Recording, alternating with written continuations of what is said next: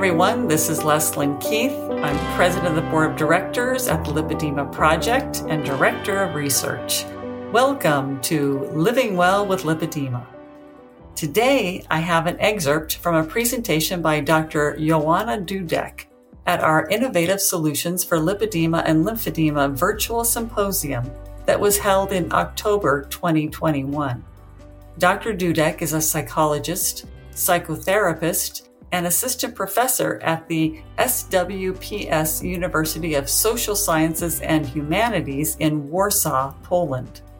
She has conducted important research into quality of life issues for women with lipedema. In this excerpt, Dr. Dudek talks about the three steps to thriving with a chronic condition like lipedema. She suggests that it begins with identifying your values. I invite you to try to dream with me for a moment and just try to imagine if all the obstacles were removed, if you were free of pain, and if you were able to do everything that you want, what would thriving mean to you? What would you do then? Try to make this imagination as detailed as possible. And for a moment, just notice what comes to your mind. And yes, maybe you will not be able to do some of those things that you are imagining right now. Yet I want to show you how in this imagination you might find things that actually are allowing you to find freedom and find freedom to actually thrive in your life. So, in this imagination, you might ask yourself, what do I value? What do I care about? What really matters to me? And this actually is the pathway to freedom. So, freedom to drive ahead.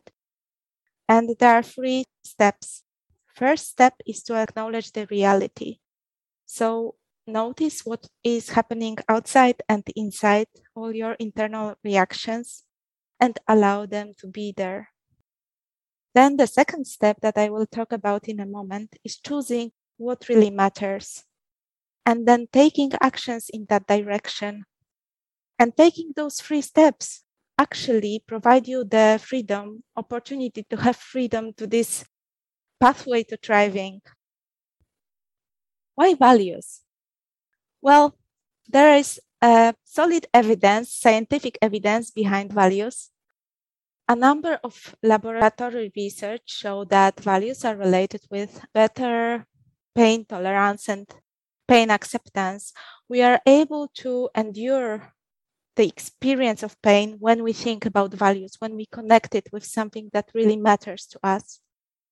And it's not only associated with the ability to tolerate pain, but it's also associated with lower levels in cortisol.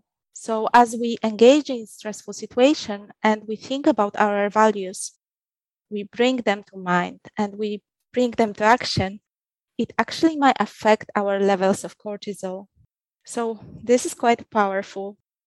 And there is a number of studies showing that values and engaging in actions that are in accordance with our values is related with our lower level of disability, lower level of depression, and pain related anxiety is also related with functioning independent of pain.